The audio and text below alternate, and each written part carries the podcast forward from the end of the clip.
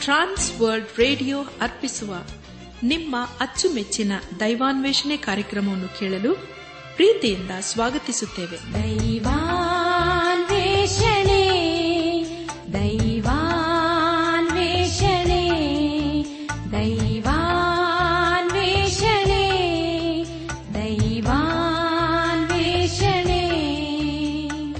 ಬನ್ನಿ ಪ್ರಿಯರೇ ದೇವರ ವಾಕ್ಯವನ್ನು ಧ್ಯಾನ ಮಾಡುವ ಮುನ್ನ ಕರ್ತನ ಸಮ್ಮುಖದಲ್ಲಿ ನಮ್ಮನ್ನು ನಾವು ತಗ್ಗಿಸಿಕೊಂಡು ನಮ್ಮ ಶಿರವನ್ನು ಬಾಗಿಸಿ ನಮ್ಮ ಕಣ್ಣುಗಳನ್ನು ಮುಚ್ಚಿಕೊಂಡು ದೀನತೆಯಿಂದ ಪ್ರಾರ್ಥನೆ ಮಾಡೋಣ. ನಮ್ಮನ್ನು ಬಹಳವಾಗಿ ಪ್ರೀತಿ ಮಾಡಿ ಸಾಕಿ ಸಲಹುವ ನಮ್ಮ ರಕ್ಷಕನಲ್ಲಿ ತಂದೆಯಾದ ದೇವರೇ, ನಿನ್ನ ಪರಿಶುದ್ಧವಾದ ನಾಮವನ್ನು ಕೊಂಡಾಡಿ, ಹಾಡಿ ಸ್ತುತಿಸುತ್ತೇವೆ. ಕರ್ತನೆ ದೇವಾದಿ ದೇವನೇ ರಾಜಾದಿರಾಜನೇ ನೀನು ನಮ್ಮ ಜೀವಿತ ಕಾಲವೆಲ್ಲ ನಂಬಿಗಸ್ತನಾಗಿದ್ದುಕೊಂಡು ಅನುದಿನವೂ ನಮ್ಮ ನಡೆಸ್ತಾ ಬಂದಿರುವುದಕ್ಕಾಗಿ ಸ್ತೋತ್ರಪ್ಪ. ಕರ್ತನೆ ದೇವಾದಿ ದೇವನೇ ಇದನ್ನು ವಿಶೇಷವಾಗಿ ಎಲ್ಲ ರೈತರನ್ನು, ಕಾರ್ಮಿಕ ವರ್ಗದವರನ್ನು ಹಾಗೂ ಕೂಲಿ ಕೆಲಸಗಾರರನ್ನು ನಿನ್ನ ಕೃಪೆಯ ಹಸುಗೆ ಒಪ್ಪಿಸಿಕೊಡ್ತೇವಪ್ಪ. ಅವರನ್ನು, ಅವರ ಕೆಲಸ ಕಾರ್ಯಗಳನ್ನು, ಪ್ರಯಾಸ ಪ್ರಯತ್ನಗಳನ್ನು, ಅವರ ಕುಟುಂಬಗಳನ್ನು ನೀನೆ ಆಶೀರ್ವದಿಸು. ಅವರೆಲ್ಲ ಕೊರತೆಗಳನ್ನು ನೀಗಿಸಿ, ನೀನು ಮುನ್ನಡೆಸಪ್ಪ ನಾವೆಲ್ಲರೂ ಆತ್ಮೀಕ ರೀತಿಯಲ್ಲಿ ನಿನ್ನವರಾಗಿ ಜೀವಿಸುತ್ತ, ಒಂದು ದಿವಸ ನಾವೆಲ್ಲರೂ ನಿನ್ನ ಮಹಿಮೆಯನ್ನು ಕಂಡು ಬರಲು ಕೃಪೆ ತೋರಿಸು. ಎಲ್ಲ ಮಹಿಮೆ ನೀನು ಮಾತ್ರ ಸಲ್ಲುವುದಾಗಲಿ. ನಮ್ಮ ಪ್ರಾರ್ಥನೆ ಸ್ತೋತ್ರಗಳನ್ನು ನಮ್ಮ ಒಡೆಯನು, ನಮ್ಮ ರಕ್ಷಕನು, ಲೋಕ ವಿಮೋಚಕನೂ ಆದ ಯೇಸು ಕ್ರಿಸ್ತನ ದಿವ್ಯ ನಾಮದಲ್ಲಿ ಸಮರ್ಪಿಸಿಕೊಳ್ಳುತ್ತೇವೆ ತಂದೆಯೇ. ಆಮೇನ್. ಜೀವಿತದ ಆಶ್ರಯವು ನೀನೆ ಜೀವಿತದ ನನ್ನ ಆಶ್ರಯವು ನೀನೆ ನನ್ನನ್ನು ಬೆಳಗಿಸುವವನು ನೀನೆ ನನ್ನನ್ನು ಬೆಳಗಿಸುವವನು ನೀನೆ ಕಷ್ಟದಲ್ಲಿಯೂ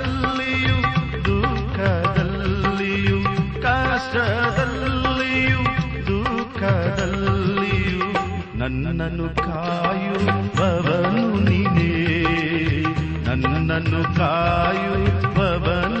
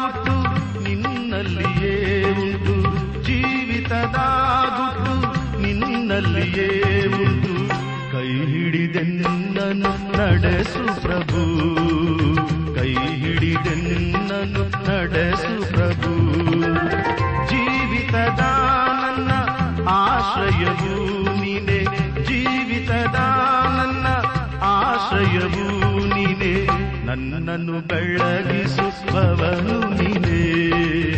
ನನ್ನನ್ನು ಬೆಳಗಿಸುವವನು ನೀನೆ.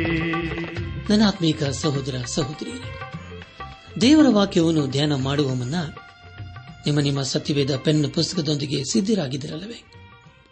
ಹಾಗಾದರೆ ಪ್ರಿಯರೇ, ಬನ್ನಿರಿ. ಈ ದಿವಸ ದೇವರು ನಮಗೇನು ಬೋಧಿಸುತ್ತಾನೋ ಅದನ್ನು ಆಲಿಸಿ, ಅದಕ್ಕೆ ವಿಧೇಯರಾಗಿ ಜೀವಿಸುತ್ತಾ ನಮ್ಮ ಜೀವಿತದ ಮೂಲಕ ದೇವರನ್ನು ಘನಪಡಿಸೋಣ.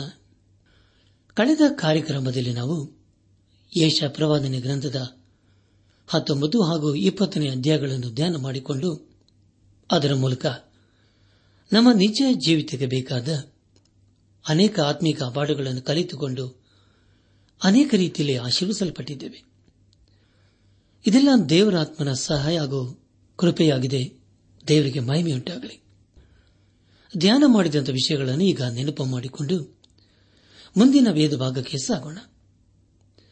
ಐಗುಪ್ತದ ವಿಷಯವಾದ ದೈವೋಕ್ತಿಯ ಕುರಿತು ನಾವು ಹತ್ತೊಂಬತ್ತು ಹಾಗೂ ಇಪ್ಪತ್ತನೇ ಅಧ್ಯಾಯಗಳಲ್ಲಿ ಧ್ಯಾನ ಮಾಡಿಕೊಂಡೆವು. ಧ್ಯಾನ ಮಾಡಿದಂಥ ಎಲ್ಲ ಹಂತಗಳಲ್ಲಿ ದೇವಾದಿ ದೇವನೇ ನಮ್ಮ ನಡೆಸಿದನು, ದೇವರಿಗೆ ಮಹಿಮೆಯುಂಟಾಗಲಿ ಇಂದು ನಾವು ಯಶ ಪ್ರವಾದನೆ ಗ್ರಂಥದ ಇಪ್ಪತ್ತೊಂದು ಹಾಗೂ ಇಪ್ಪತ್ತ ಎರಡನೇ ಅಧ್ಯಾಯಗಳನ್ನು ಧ್ಯಾನ ಮಾಡಿಕೊಳ್ಳೋಣ.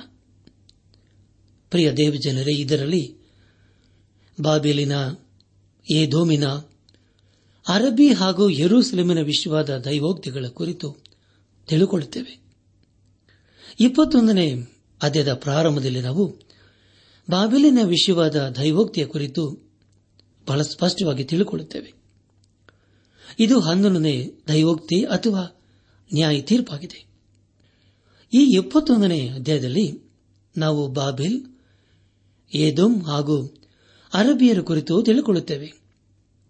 ದಯಮಾಡಿ ಗಮನಿಸಿ ಪ್ರಿಯರೇ, ಇವರೆಲ್ಲ ಇಸ್ರಾಲರಿಗೆ ವಿರುದ್ಧವಾಗಿ ಕಾರ್ಯ ಮಾಡುವರೂ ಆಗಿದ್ದರು.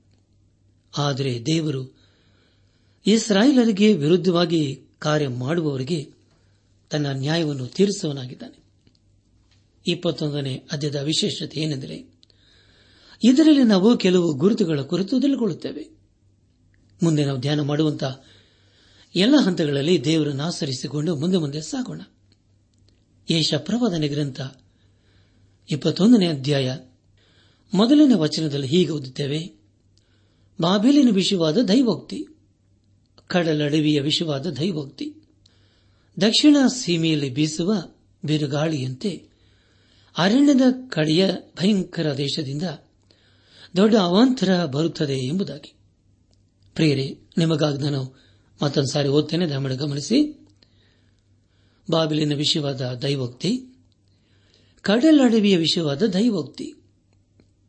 ದಕ್ಷಿಣ ಸೀಮೆಯಲ್ಲಿ ಬೀಸುವ ಬಿರುಗಾಳಿಯಂತೆ ಅರಣ್ಯದ ಕಡೆಯ ಭಯಂಕರ ದೇಶದಿಂದ ದೊಡ್ಡ ಅವಾಂತರ ಬರುತ್ತದೆ ಎಂಬುದಾಗಿ.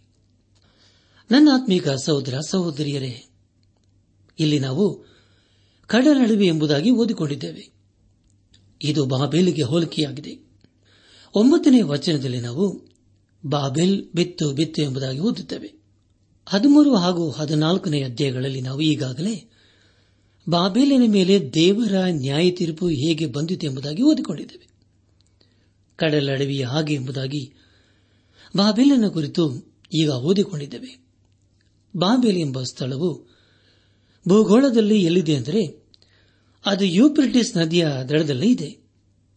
ಎರೆಮೆಯ ಪ್ರವಾದನೆ ಗ್ರಂಥ, ಐವತ್ತೊಂದನೇ ಅಧ್ಯಾಯ, ಹದಿಮೂರನೇ ವಚನದಲ್ಲಿ ಹೀಗೆ ಓದುತ್ತೇವೆ, ಆಹಾ, ಬಹುಜಲ ಮಧ್ಯ ನಿವಾಸಿಯಾದ ನಗರಿಯೇ, ಧನಭರಿತ ಪುರಿಯೇ, ನಿನ್ನ ಅಂತ್ಯವು ಬಂದಿದೆ, ನೀನು ಸೂರ ಮಾಡಿದ್ದು ಸಾಕು ಎಂಬುದಾಗಿ ಬಾಬಿಲಿನ ಕುರಿತು ಓದುತ್ತವೆ.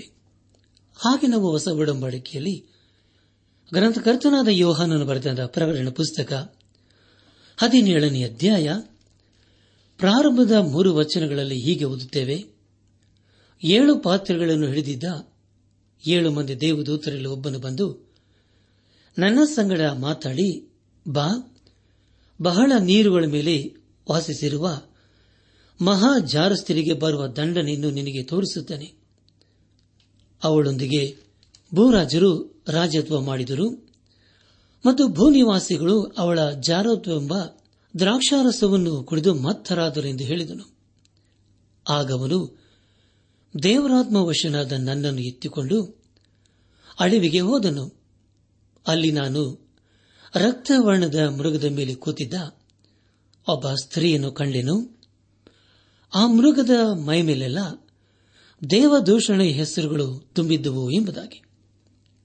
ಪ್ರಿಯ ದೇವಜನರೇ, ದಯಮಾಡಿ ಗಮನಿಸಿ ಪ್ರಕರಣ ಪುಸ್ತಕ ಹದಿನೇಳನೇ ಅಧ್ಯದ ತಲೆಬಾರದಲ್ಲಿ ಹೀಗೆ ಓದುತ್ತೇವೆ. ಕ್ರಿಸ್ತ ವಿರೋಧಿಗಳ ನಾಶನವು ಹಾಗೂ ಬಾಬೇಲ್ ಎಂಬ ಜಾರಸ್ತರಿಯ ನಾಶನವು ಎಂಬುದಾಗಿ. ನನ್ನಾತ್ಮೀಕ ಸಹೋದರ ಸಹೋದರಿಯರೇ, ಈ ವಚನಗಳು ಕೇವಲ ಗುರುತುಗಳಾಗಿವೆ. ಬಾಬೇಲಿನಲ್ಲಿ ದೇವರು ಅಸಹ್ಯ ಪಡುವ ಆರಾಧನೆಯನ್ನು ಕಂಡು ಅಸಹ್ಯಪಟ್ಟನು. ನಮ್ಮ ಧ್ಯಾನವನ್ನು ಮುಂದುವರೆಸಿ ಯೇಷ ಪ್ರವಾದನೆ ಗ್ರಂಥ ಇಪ್ಪತ್ತೊಂದನೇ ಅಧ್ಯಾಯ. ಎರಡನೇ ವಚನದಲ್ಲಿ ಹೀಗೆ ಓದುತ್ತೇವೆ. ಘೋರ ದರ್ಶನವು ನನಗೆ ತಿಳಿಯ ಬಂದಿದೆ ಬಾಧಕನು ಬಾಧಿಸುತ್ತಿದ್ದಾನೆ ಸೂರ್ಯಗಾರನು ಸೂರ್ಯ ಮಾಡುತ್ತಿದ್ದಾನೆ. ಏಲಾಮೆ ಏಳು ಮೇಧ್ಯವೇ ಮುತ್ತು, ನಿಮ್ಮ ನಿಟ್ಟುಸರನ್ನು ನೆಲೆಸಿಬಿಟ್ಟಿದ್ದೇನೆ ಎಂಬುದಾಗಿ. ಪ್ರಿಯ ದೇವ್ ಜನರೇ ನಿಮಗಾಗಿ ನಾನು ಮತ್ತೊಂದು ಸಾರಿ ಓದ್ತೇನೆ. ದಯಮಾಡಿ ಗಮನಿಸಿ ಯಶ ಪ್ರವಾದನೆ ಗ್ರಂಥ. ಇಪ್ಪತ್ತೊಂದನೇ ಅಧ್ಯಾಯ ಎರಡನೇ ವಚನ. ಘೋರ ದರ್ಶನವು ನನಗೆ ತಿಳಿಯಬಂದಿದೆ. ಬಾಧಕನು ಬಾಧಿಸುತ್ತಿದ್ದಾನೆ. ಸೂರ್ಯಗಾರನು ಸೂರ್ಯ ಮಾಡುತ್ತಿದ್ದಾನೆ. ಏಲಾಮೆ ಏಳು ಮೇಧ್ಯವೆ ಮುತ್ತು. ನಿಮ್ಮ ನಿಟ್ಟುಸರನ್ನು ನೆಲೆಸಿಬಿಟ್ಟಿದ್ದೇನೆ ಎಂಬುದಾಗಿ. ನನ್ನ ಆತ್ಮೀಕ ಸಹೋದರ ಸಹೋದರಿಯರೇ, ಇಲ್ಲಿ ದೇವರು ಎರಡು ದೇಶಕ್ಕೆ ಆಜ್ಞೆಯನ್ನು ಕೊಡುತ್ತಿದ್ದಾನೆ. ಅದು ಯಾವುದೆಂದರೆ ಏಲಾಮ ಏಳು ಮೇಧ್ಯವೇ ಮುತ್ತು ಎಂಬುದಾಗಿ. ಪ್ರಿಯ ದೇವಜನರ ದಮಡ ಗಮನಿಸಿರಿ. ಬಾಬೆಲು ಆಕ್ರಮಣವಾಗುವುದಕ್ಕೆ ಮುಂಚೆ ಹೇಳಿಸಿದ ಒಂದು ಪ್ರವಾದನೆ ಇದಾಗಿದೆ. ನಮ್ಮ ಧ್ಯಾನವನ್ನು ಮುಂದುವರೆಸಿ. ಏಷ ಪ್ರವಾದನೆ ಗ್ರಂಥ, ಇಪ್ಪತ್ತೊಂದನೇ ಅಧ್ಯಾಯ, ಮೂರು ಹಾಗೂ ನಾಲ್ಕನೇ ವಚನಗಳನ್ನು ಓದುವಾಗ, ಈ ದರ್ಶನದಿಂದ ನನ್ನ ಸೊಂಟದಲ್ಲಿ ನೋವು ತುಂಬಿದೆ. ಪ್ರಸವ ವೇದನೆಯಂತಿರುವ ವೇದನೆಯು ನನ್ನನ್ನು ಹಿಡಿದಿದೆ. ಕಿವಿ, ಕಿವುಡಾಗುವಷ್ಟು ಯಾತನು ಪಡುತ್ತೇನೆ. ಕಣ್ಣು ಕುರುಡಾಗುವಷ್ಟು ತತ್ತರಗೊಂಡಿದ್ದೇನೆ. ನನ್ನ ಹೃದಯವು ಭ್ರಮೆಗೊಂಡಿದೆ. ನಡುಕವು ನನ್ನನ್ನು ಆಕ್ರಮಿಸಿದೆ. ನಾನು ಅಪೇಕ್ಷಿಸುತ್ತಿದ್ದ ಸಂಜೆ ಹೊತ್ತೆ ನನಗೆ ಭಯಂಕರವಾಗಿ ಪರಿಣಮಿಸಿದೆ ಎಂಬುದಾಗಿ. ಕರ್ತನ ಪ್ರಿಯ ದೇವ್ ಜನರೇ ಮುಂದೆ ಬರಲಿರುವ ದೇವರ ನ್ಯಾಯ ತೀರ್ಪಿನ ಕುರಿತು ತಿಳಿಸಿದ ಯೇಷನು ಬಹು ದುಃಖಿತನಾದನು ಇದೇ ರೀತಿಯಲ್ಲಿ ನಾವು ಎರೆಮಿನ ಜೀವಿತದಲ್ಲಿ ಕಾಣಬಹುದು. ದೇವರ ನ್ಯಾಯ ತೀರ್ಪನ್ನು ಕಂಡು ಯಾರೂ ಸಂತೋಷ ಪಡುವುದಿಲ್ಲ ದೇವರು ಪ್ರೀತಿಸುವರೊಬ್ಬನು ಅದೇ ಸಮಯದಲ್ಲಿ ಆತನು ದಹಿಸುವ ಅಗ್ನಿಯಾಗಿದ್ದಾನೆ. ಯಾರ್ಯಾರು ಆತನ ಪ್ರೀತಿಗೆ ಉತ್ತರಿಸುತ್ತಾರೋ ಅಥವಾ ಆತನ ವಾಕ್ಯಕ್ಕೆ ವಿಧೇಯರಾಗಿ ಜೀವಿಸುತ್ತಾರೋ ಅಂತವರ ಜೀವಿತದಲ್ಲಿ ಆತನು ಪ್ರೀತಿ ಸ್ವರೂಪನಾಗಿರುತ್ತಾನೆ. ಯಾರ್ಯಾರು ಆತನಿಗೆ ಅವಿಧೇಯರಾಗಿ ಜೀವಿಸುತ್ತಾರೋ ಅಂತವರ ಜೀವಿತದಲ್ಲಿ ಆತನು ದಹಿಸುವ ಅಗ್ನಿಯಾಗುತ್ತಾನೆ. ಹೌದು ಪ್ರಿಯರಾದುದರಿಂದ ಈ ವಾಕ್ಯದ ಬೆಳಕಿನಲ್ಲಿ ನಮ್ಮ ಜೀವಿತವನ್ನು ಪರೀಕ್ಷಿಸಿಕೊಳ್ಳೋಣ. ಅದರಲ್ಲಿ ಯಾವುದನ್ನು ನಾವು ಆರಿಸಿಕೊಳ್ಳೋಣ? ಅನೇಕರು ತಮ್ಮ ಮೇಲೆ ದೇವರ ನ್ಯಾಯ ತೀರ್ಪನ್ನು ತಾವೇ ಬರಮಾಡಿಕೊಳ್ಳುತ್ತಾರೆ. ಯಶ ಪ್ರವಾದನೆ ಗ್ರಂಥ ಇಪ್ಪತ್ತೊಂದನೇ ಅಧ್ಯಾಯ. ಐದನೇ ವಚನದಲ್ಲಿ ಹೀಗೆ ಓದುತ್ತೇವೆ. ಔತಣಕ್ಕೆ ಸಿದ್ಧಪಡಿಸಿಕೊಂಡು, ಚಾಪೆಗಳನ್ನು ಹಾಸಿಕೊಂಡು ಉಂಡು, ಕುಡಿಯುತ್ತಿದ್ದರಲ್ಲ, ಪ್ರಭುಗಳ ಹೇಳಿರಿ, ಗುರಾಣಿಗೆ ಎಣ್ಣೆಯನ್ನು ಬಳಿಯಿರಿ ಎಂಬುದಾಗಿ. ನನ್ನಾತ್ಮಿಕ ಸಹೋದರ ಸಹೋದರಿಯರೇ, ಇದೇ ರೀತಿಯ ಕಾರ್ಯವನ್ನು ನಾವು ದಾನಿಯಲ ಪ್ರವಾದನೆ ಗ್ರಂಥದ ಐದನೇ ಅಧ್ಯಾಯದಲ್ಲಿ ಓದುತ್ತೇವೆ. ನಮ್ಮ ಧ್ಯಾನವನ್ನು ಮುಂದುವರೆಸಿ ಯೇಷ ಪ್ರವಾದನೆ ಗ್ರಂಥ, ಇಪ್ಪತ್ತೊಂದನೇ ಅಧ್ಯಾಯ. ಎಂಟು ಹಾಗೂ ಒಂಬತ್ತನೇ ವಚನಗಳಲ್ಲಿ ಹೀಗೆ ಓದುತ್ತೇವೆ. ಬಳಿಕ ಅವನು ಸಿಂಹ ಧ್ವನಿಯಿಂದ, ಕರ್ತನೆ ಹಾಗಲೆಲ್ಲ ಕೋವರದಲ್ಲಿ ನಿಂತಿದ್ದೇನೆ. ರಾತ್ರಿಯೆಲ್ಲ ಕಾವಲಿನ ಕೆಲಸ ನನಗೆ ಬಿದ್ದಿದೆ. ಈಗೋ ಸವಾರರು ಜೋಡಿ ಜೋಡಿಯಾಗಿ ಬರುತ್ತಾರೆ ಎಂದು ಕೂಗಿ ಇನ್ನೂ ಹೇಳುವುದೇನೆಂದರೆ, ಬಾಬೆಲ್ ಬಿತ್ತು ಬಿತ್ತು ಎಂಬುದಾಗಿ. ನನ್ನ ಆತ್ಮಿಕ ಸಹೋದರ ಸಹೋದರಿಯರೇ, ಕಾವಲುಗಾರರು ತಾವು ಗೋಡೆ ಮೇಲೆ ನಿಂತುಕೊಂಡು ಆಚೆ ನಡೆಯುವ ವಿಷಯದ ಕುರಿತು ಒಳಗಡೆ ಇರುವವರಿಗೆ ಹೇಳಬೇಕಾಗಿತ್ತು. ಹಳೆ ಒಡಂಬಡಿಕೆಯಲ್ಲಿ ಎರೆಮಿಯ ಪ್ರವಾದನೆ ಗ್ರಂಥ ಐವತ್ತೊಂದನೇ ಅಧ್ಯಾಯ ಮೂವತ್ತೊಂದರಿಂದ ಮೂವತ್ಮೂರನೇ ವಚನಗಳಲ್ಲಿ ಹೀಗೆ ಓದುತ್ತೇವೆ. ಓಡಾಳುಗಳು ದೂತರು ಓಡಿ ಓಡಿ ಒಬ್ಬರಿಗೊಬ್ಬರು ಎದುರು ಬದುರಾಗಿ ಅರಸನನ್ನು ಸೇರಿ ಅವನಿಗೆ ರಾಜಧಾನಿಯನ್ನು ಎಲ್ಲಾ ಕಡೆಯಲ್ಲಿಯೂ ಆಕ್ರಮಿಸಿದ್ದಾರೆ. ಹಾಯ್ಗಡಲುಗಳನ್ನು ಹಿಡಿದಿದ್ದಾರೆ. ಜೊಂಡು ಹುಲ್ಲನ್ನು ಸುಟ್ಟು ಬಿಟ್ಟಿದ್ದಾರೆ ರಣವೀರರು ಬೆಚ್ಚಿ ಬಿದ್ದಿದ್ದಾರೆಂದು ತಿಳಿಸುವರು. ಇಸ್ರಾಳರ ದೇವರು ಸೇನಾಧೀಶರನ್ನಾದ ಯಹೋ ನಿಂತೆನ್ನುತ್ತಾನೆ ಬಾಬೇಲ್ ಪುರಿಯು ತುಳಿದು ತುಳಿದು ಸರಿ ಮಾಡುತ್ತಿರುವ ಕಣದಂತಿದೆ. ಸ್ವಲ್ಪ ಕಾಲವಾದ ಮೇಲೆ ಒಕ್ಕುವ ಸಮಯವು ಅದಕ್ಕೆ ಸಂಭವಿಸುವುದು ಎಂಬುದಾಗಿ. ನಮ್ಮ ಧ್ಯಾನವನ್ನು ಮುಂದುವರೆಸಿ. ಯೇಷ ಪ್ರವಾದನೆ ಗ್ರಂಥ ಇಪ್ಪತ್ತೊಂದನೇ ಅಧ್ಯಾಯ ಹತ್ತನೇ ವಚನದಲ್ಲಿ, ನನ್ನ ಕಣದ ದವಸವೇ ನನ್ನ ಬಡತಕ್ಕೆ ಈಡಾದವರೇ, ಇಸ್ರಾಯಿಲರ ದೇವರಾಗಿರುವ ಸೇನಾಧೀಶ್ವರನದ ಯಹೋವನಿಂದ ನಾನು ಕೇಳಿದ್ದನೆ ನಿಮಗೆ ತಿಳಿಸಿದ್ದೇನೆ ಎಂಬುದಾಗಿ.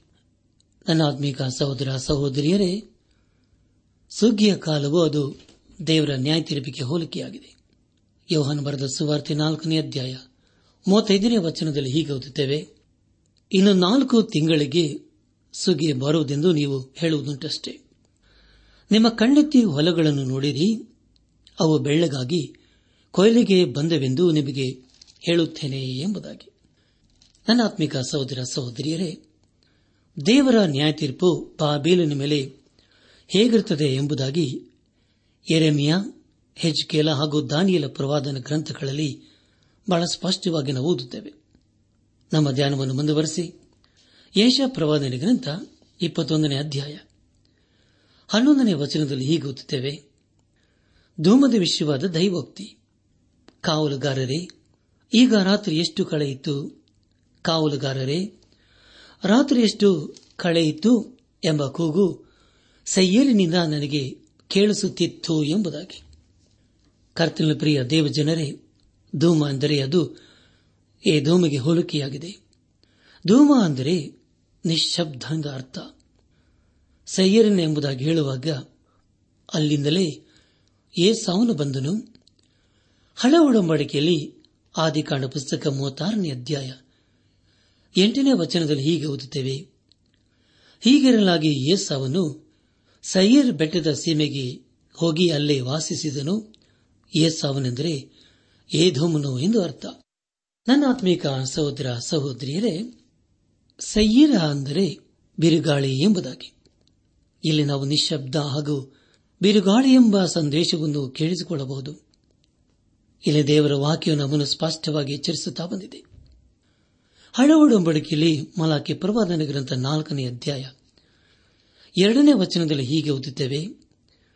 ನನ್ನ ನಾಮದಲ್ಲಿ ಭಯಭಕ್ತಿ ಇಟ್ಟಿರುವ ನಿಮಗೋ, ದೇವರ ಧರ್ಮವೆಂಬ ಸೂರ್ಯನು ಸ್ವಸ್ಥತೆ ಉಂಟು ಮಾಡುವ ಕಿರಣಗಳುಳ್ಳವನಾಗಿ ಮೂಡುವನು.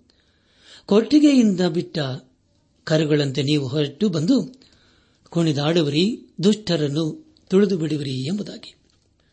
ನನ್ನ ಆತ್ಮಿಕ ಸಹೋದರ ಸಹೋದರಿಯರೇ, ನಮ್ಮ ಧ್ಯಾನವನ್ನು ಮುಂದುವರೆಸಿ ಯೇಷ ಪ್ರವಾದನ ಗ್ರಂಥ ಇಪ್ಪತ್ತೊಂದನೇ ಅಧ್ಯಾಯ ಹನ್ನೆರಡನೇ ವಚನದಲ್ಲಿ ಹೀಗೆ ಓದುತ್ತೇವೆ.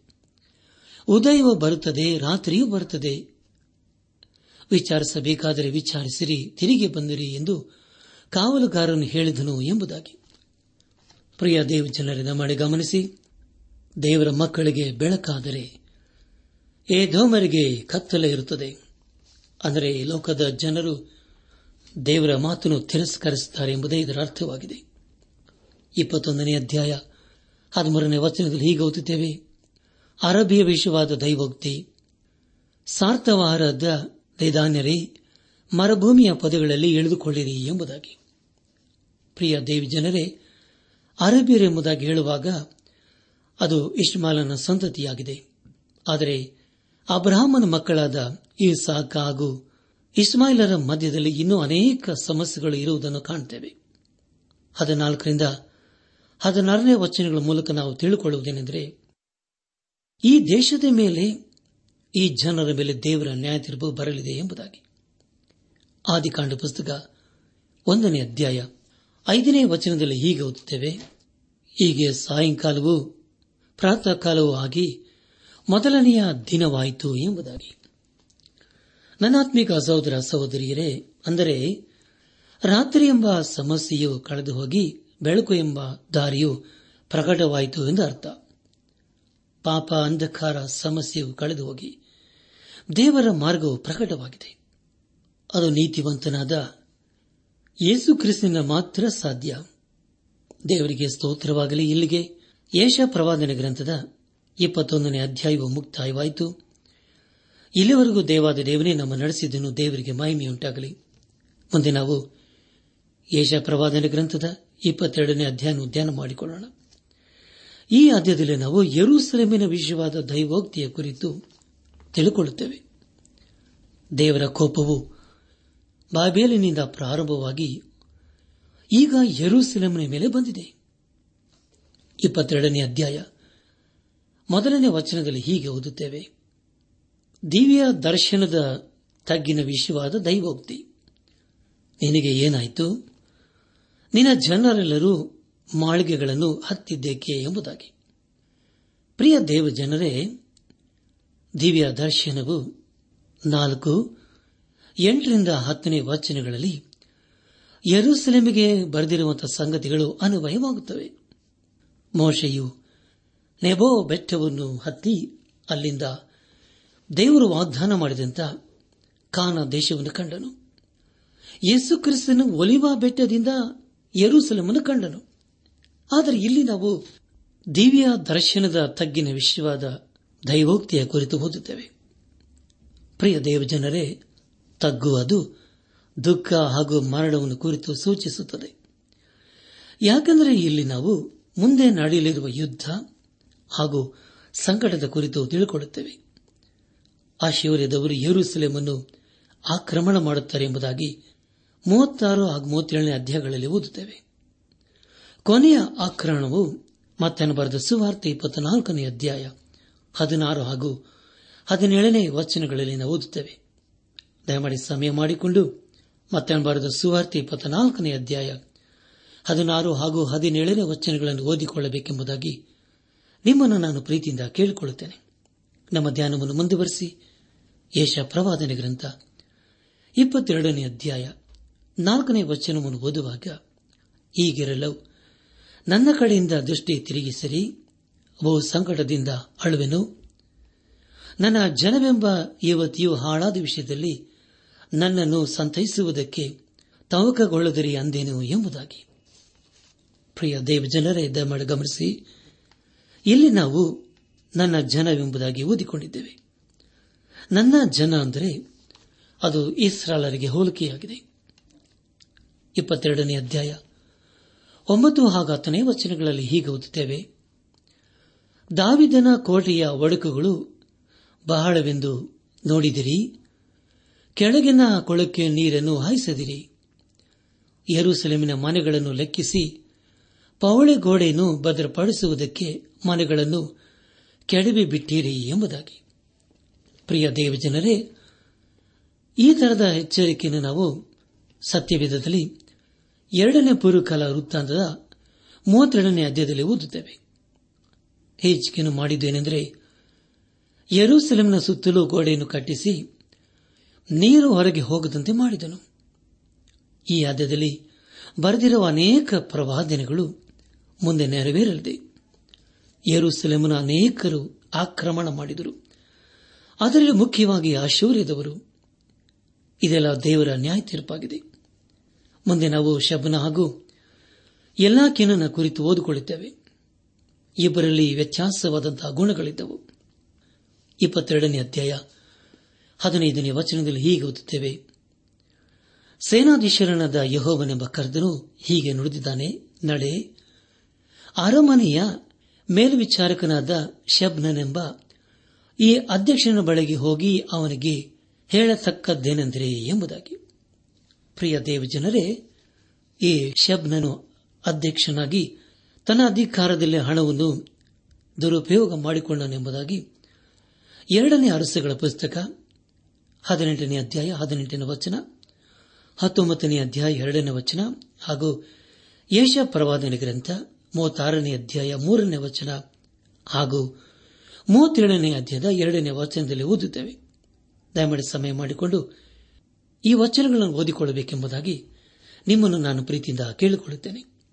ಯೇಷ ಪರವಾದನೆ ಗ್ರಂಥ, ಇಪ್ಪತ್ತೆರಡನೇ ಅಧ್ಯಾಯ, ಹದಿನಾರರಿಂದ ಹದಿನೆಂಟನೇ ವಚನಗಳ ಮೂಲಕ ನಾವು ತಿಳಿಕೊಳ್ಳುವುದೇನೆಂದರೆ ಶಬ್ದನು ತನಗೋಸ್ಕರ ಸಮಾಧಿಯನ್ನು ಕಟ್ಟಿಸಿಕೊಳ್ಳುತ್ತಾನೆ, ಹಾಗೂ ಅವನು ಮರಣಿಸುತ್ತಾನೆ, ಹಾಗೂ ಅವನ ಸಮಾಧಿಯಾಗುತ್ತದೆ ಎಂಬುದಾಗಿ. ಹತ್ತೊಂಬತ್ತನೇ ವಚನದ ಮೂಲಕ ನಾವು ತಿಳಿದುಕೊಳ್ಳುವುದೇನೆಂದರೆ ಶಬ್ದನು ಕ್ರಿಸ್ತ ವಿರೋಧಿ ಎಂಬುದಾಗಿ. ಪ್ರಿಯ ದೇವಜನರೇ, ಶಬ್ದ ನಂತರ ಅವನ ಸ್ಥಾನಕ್ಕೆ ಎಲ್ಲಿ ಅಕ್ಕಿಮನು ಬರುತ್ತಾನೆ? ಆದರೆ ಇವರಿಬ್ಬರಲ್ಲಿ ವ್ಯತ್ಯಾಸವಾದಂತಹ ಗುಣವಿತ್ತು. ಶಬ್ದನು ಕ್ರಿಸ್ತ ವಿರೋಧಿಗೆ ಹೋಲಿಕೆಯಾದರೆ ಎಲ್ಲಿ ಆಕಿಮನು ಯೇಸು ಕ್ರಿಸ್ತನಿಗೆ ಹೋಲಿಕೆಯಾಗಿದ್ದಾನೆ? ನನ್ನ ಆತ್ಮಿಕ ಸಹೋದರ ಸಹೋದರಿಯರೇ, ಅನೇಕರು ಯೇಸು ಕ್ರಿಸ್ತನನ್ನು ಆತುಕೊಳ್ಳದೆ ಕ್ರಿಸ್ತ ವಿರೋಧಿಗಳನ್ನು ಆತುಕೊಳ್ಳುವುದನ್ನು ಕಾಣುತ್ತೇವೆ ಆದುದರಿಂದ ನಮ್ಮ ಜೀವಿತದಲ್ಲಿ ಎಲ್ಲ ಸಮಯಗಳಲ್ಲಿ ಯೇಸು ಕ್ರಿಸ್ತನನ್ನು ಆತುಕೊಂಡು ಆತನ ಮಾರ್ಗದಲ್ಲಿ ನಾವು ಜೀವಿಸುತ್ತಾ ಆತನ ಆಶೀರ್ವಾದಕ್ಕೆ ನಾವು ಪಾತ್ರರಾಗೋಣ. ಈ ಸಂದೇಶವನ್ನು ಆಲಿಸುತ್ತಿರುವ ನನಾತ್ಮಿಕ ಸಹೋದರ ಸಹೋದರಿಯರೇ, ಆಲಿಸಿದ ವಾಕ್ಯದ ಬೆಳಕಿನಲ್ಲಿ ನಮ್ಮ ಜೀವಿತವನ್ನು ಪರೀಕ್ಷಿಸಿಕೊಂಡು ತಿದ್ದಿ ಸರಿಪಡಿಸಿಕೊಂಡು ದೇವರು ಮೆಚ್ಚುವಂತಹ ಕಾರ್ಯಗಳನ್ನು, ಆಲೋಚನೆಗಳನ್ನು ಮಾಡುತ್ತಾ ನಮ್ಮ ಜೀವಿತದ ಮೂಲಕ ಆತನನ್ನು ಘನಪಡಿಸುತ್ತಾ ಆತನ ಆಶೀರ್ವಾದಕನ ಪಾತ್ರರಾಗೋಣ. ಹಾಗಾಗುವಂತೆ ತಂದೆಯಾದ ದೇವರು, ಯೇಸು ಕ್ರಿಸ್ತನ ಮೂಲಕ ನಮ್ಮೆಲ್ಲರನ್ನು ಆಶೀರ್ವದಿಸಿ ನಡೆಸಿದೆ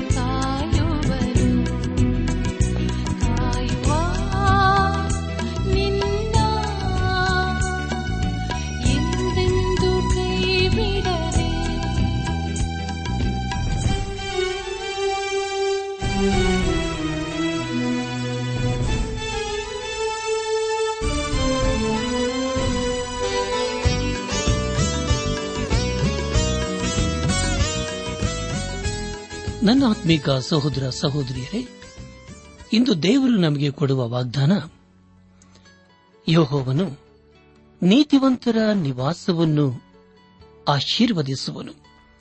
ಜ್ಞಾನೋಕ್ತಿ ಮೂರು ಮೂವತ್ಮೂರು.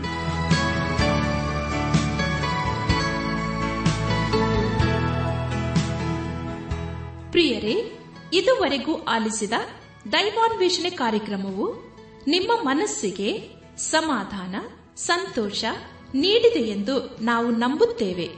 ನಮ್ಮೆಲ್ಲರ ಸೃಷ್ಟಿಕರ್ತನಾದ ಏಸು ನಮ್ಮೊಂದಿಗೆ ಸದಾ ಇರುವಾತನಾಗಿದ್ದಾನೆ. ನಿಮ್ಮ ಚಿಂತೆ, ದುಃಖ, ಕಾಯಿಲೆ, ಕಷ್ಟಗಳ ಪರಿಹಾರಕ್ಕಾಗಿ ಆತನ ಹೆಸರಿನಲ್ಲಿ ಪ್ರಾರ್ಥಿಸಿರಿ. ನೀವು ನಮ್ಮ ವಿಳಾಸಕ್ಕೆ ಸಂಪರ್ಕಿಸುವುದಾದರೆ ನಾವು ನಿಮಗಾಗಿ ಪ್ರಾರ್ಥಿಸುತ್ತೇವೆ ಹಾಗೂ ಉತ್ತರಿಸುತ್ತೇವೆ.